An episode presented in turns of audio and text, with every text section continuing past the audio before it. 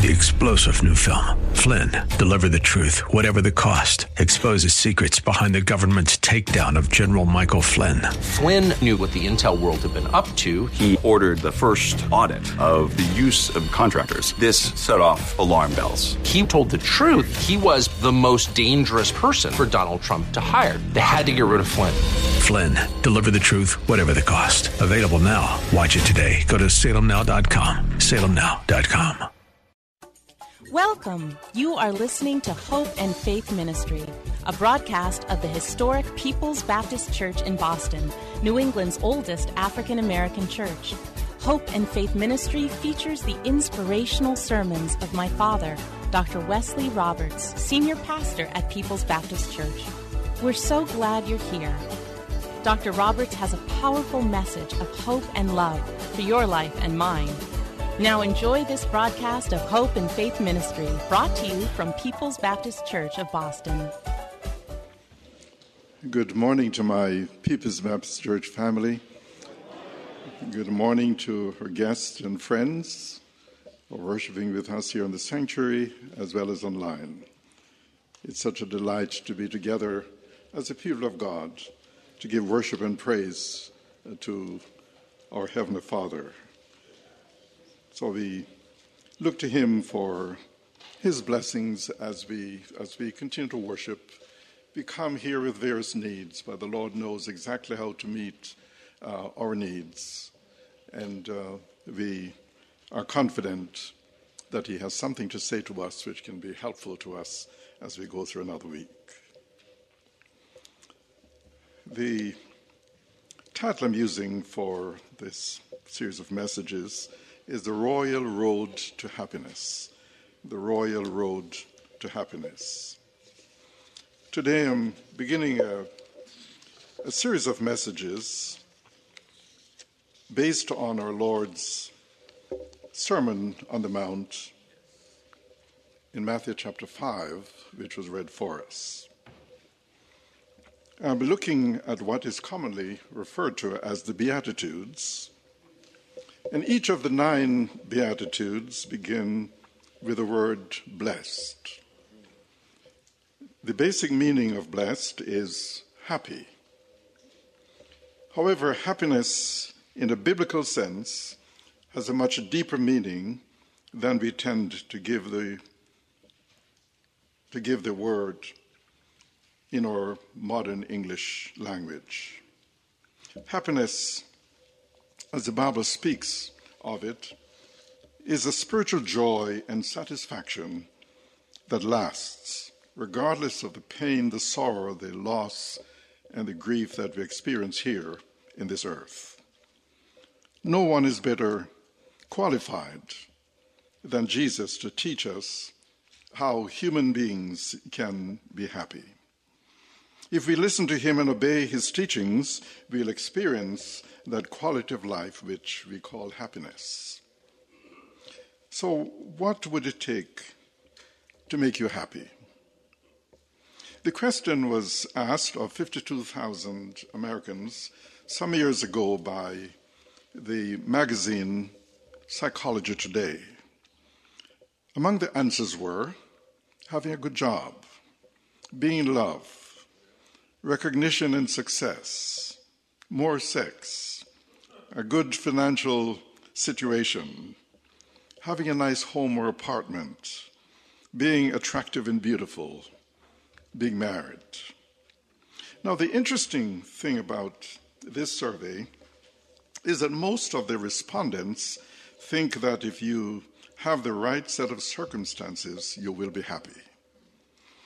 Of all the subjects Jesus could have chosen to speak on when he started this Sermon on the Mountain, he chose the subject of happiness. Why? Because he knew that was what everyone was searching for, but very few find it. Jesus wanted the people in his day and us today to understand that happiness does not depend on the right circumstances. It is not how much we have, it is what we are that makes us happy. Happiness is a choice, we are as happy as we choose to be. If our happiness depends on everything going our way, we will be miserable for most of our lives. So let us listen to what our Lord, the Master Teacher, says about happiness and follow him down the King's highway to eternal blessedness. Jesus says in the first Beatitude, "Blessed or happy are the poor in spirit, for theirs is the kingdom of heaven." So the question could be asked, why does he begin with poor in the spirit? There are 9 of them, but he chose to begin with poor in spirit. There's a very definite order to these Beatitudes. Poor in spirit is one that must come first, for there is no entry into the kingdom of God apart from being poor in spirit. All the others, in a sense, result from this first one. So the question then is, what does it mean to be poor in spirit? The thought that genuine happiness and satisfaction comes from being poor in anything is diametrically opposed to the conventional wisdom of today's culture. In the minds of those who have bought into the world's way of thinking, verse 3 ought to read, "Blessed are the rich, the famous, the powerful, the movers and shakers, the important, the aggressive, the glamorous." In today's world, being poor in spirit is equated with being depressed, weak, timid, and passive. Everyone knows that this is not the way to get ahead. This is not the way to attain happiness. Today's conventional wisdom teaches us to assert ourselves and to care for nothing but ourselves.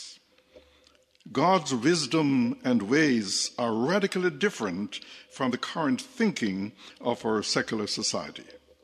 The Apostle Paul says in 1 Corinthians chapter 3, 18 and 19, "If you think you are wise by this world's standards, you need to become a fool to be truly wise. For the wisdom of this world is foolishness to God."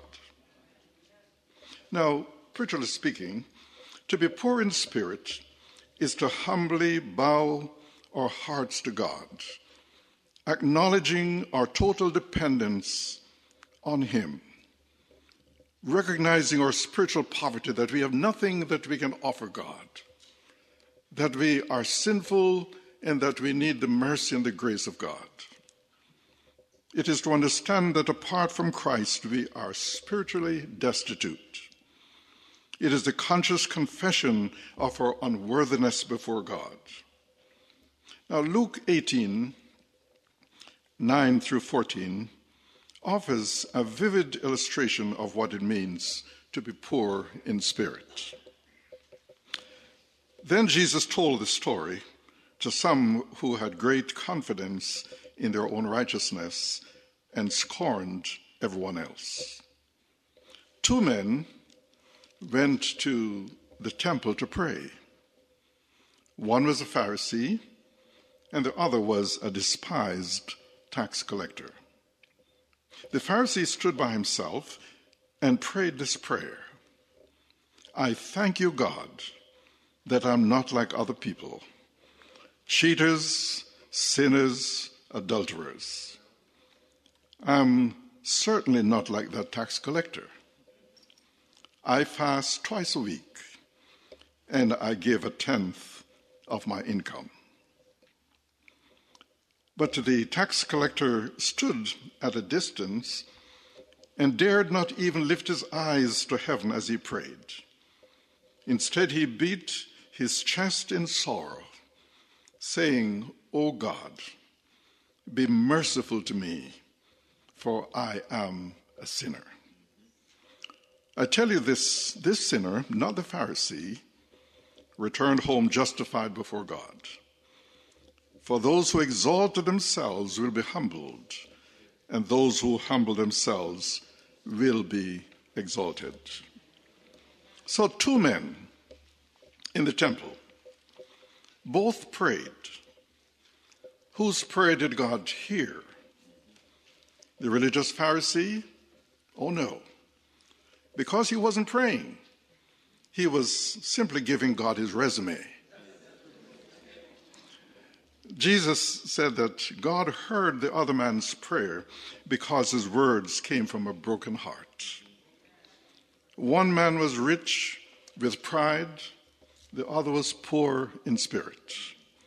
One man thought highly of himself, the other felt his shortcomings. One man impressed with his own accomplishments, the other depressed by his sin. One man boasted, the other man begged. One man recommended himself to God, the other man pleaded for God's mercy. One man was saved, the other lost. Only it wasn't the good man who was saved. He ended up lost. And the bad man, he ended up being saved. You see, by nature we are self-righteous and filled with pride. And it takes a miracle of God's grace to bring us to the point where we are genuinely poor in spirit, recognizing who we are before God. But the second point is the importance of being poor in spirit. By poor in spirit, Jesus is talking about humility. Admitting that you don't have it all together, realizing that you haven't arrived, that you are not perfect. The Good News translation of this verse is, happy are those who know they are spiritually poor. The point Jesus is making in this first beatitude is that humility and happiness go together. They are twins, soulmates. If you want to have lasting happiness, then you need to learn to be humble. There are practical benefits to being humble. One, humility reduces stress in our lives. When we are humble, we realize that we do not have all the answers. We realize that the world and even the church does not depend on us for its existence. Humility accepts the fact that you can be happy because you are depending on God, though things may not be ideal in your life. You may not have the best job. You may be poor in health. Your family life may be in turmoil. Your finances may not exist, so to speak. Your life may be far from perfect, and you can still be happy. You see, when you live your life in dependence upon the Lord, it reduces the stress in your life. As the stress goes down, the happiness goes up. But another benefit of humility is that it improves our relationships. No one wants to be around arrogant people. Selfish, self-absorbed people are an irritation to all of us. They wreck relationships and destroy fellowship. Because self-centered people are unhappy, they make everyone else around them unhappy too. On the other hand, all of us love being around people who are genuinely humble. You see, when we are humble, we get along better with other people. Humility does not mean that we think less of ourselves. We just think more about others. Philippians chapter 2, 3 through 5 says, "Don't do anything from selfish ambition or from a cheap desire to boast, but be humble toward one another, always considering others better than yourselves, and look out for another's interests, not just for your own. The attitude you should have is the one that Christ Jesus had. So when we are poor in spirit, it reduces stress and improves our relationships because we are more inclined to ask for forgiveness when we are wrong. We do not have to be right all the time. It becomes easier to say, forgive me, or I was wrong, or I need your help. See, when we are walking in humility before the Lord and depending on Him, we are more immune to insults. Insults don't bother us quite as much because our focus is on pleasing the Lord, not on gaining the approval of others. Whenever we become extra sensitive to criticism, that is a sign that we have stopped walking in humility. Wherever there is contention, dissension, someone has a pride problem. James 3:16 says, "For wherever there is jealousy and selfish ambition, there you will find disorder and evil of every kind." The third benefit of humility is that it releases God's power to us. James 4:6. God opposes everyone who is proud, but He blesses all who are humble with undeserved grace. God does not ignore churches and individuals who are proud. He actually fights against them. He opposes them. So imagine the implications for the church. How can God bless a ministry or a church that is composed of or led by people who are proud and who only think of themselves and to gain power? The fact that God is opposed to the proud but gives grace to the humble ought to cause us to re-examine our hearts to see if we are part of the problem that affects the church's health and growth. Would you like to have God's grace poured out in your life? The secret is to walk humbly with God, focusing on others and depending on God. God's power is seen in our lives not because of who we are, but because of who God is.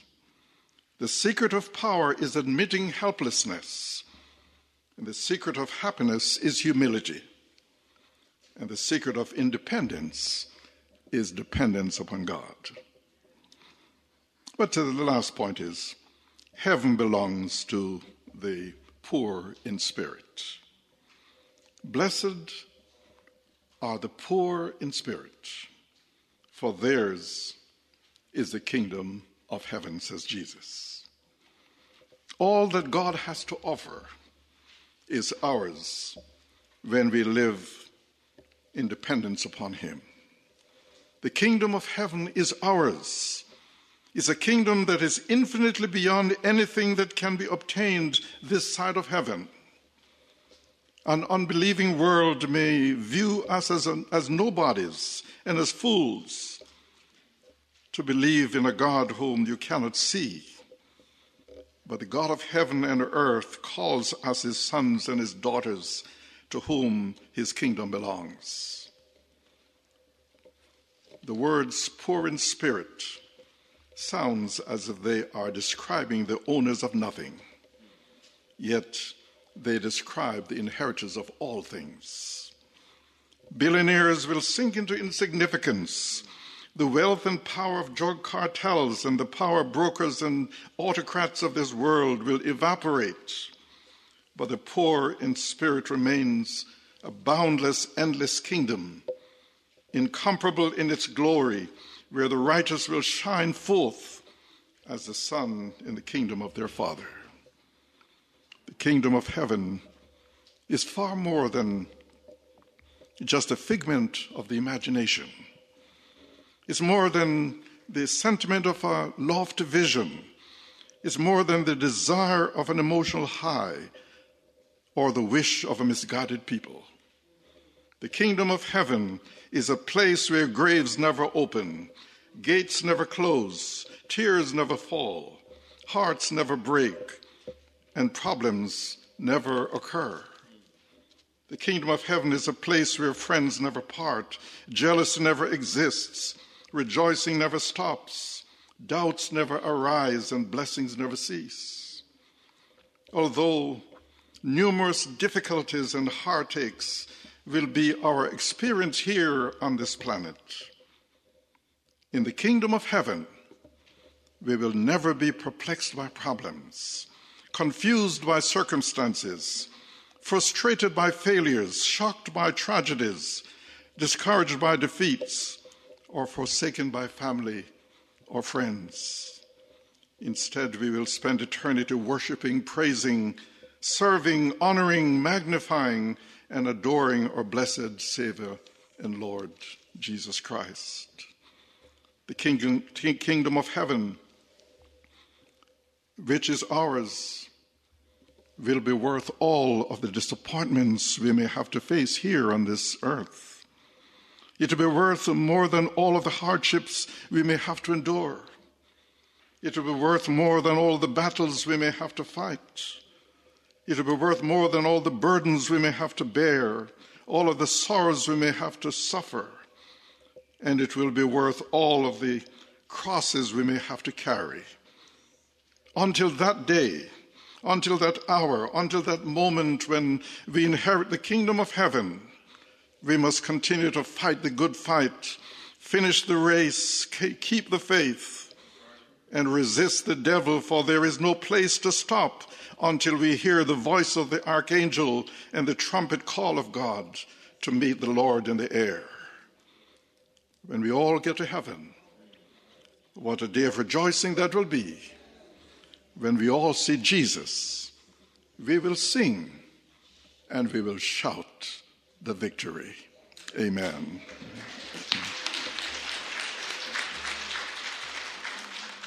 Thank you for joining us here at Hope and Faith Ministry, a broadcast of the historic People's Baptist Church in Boston.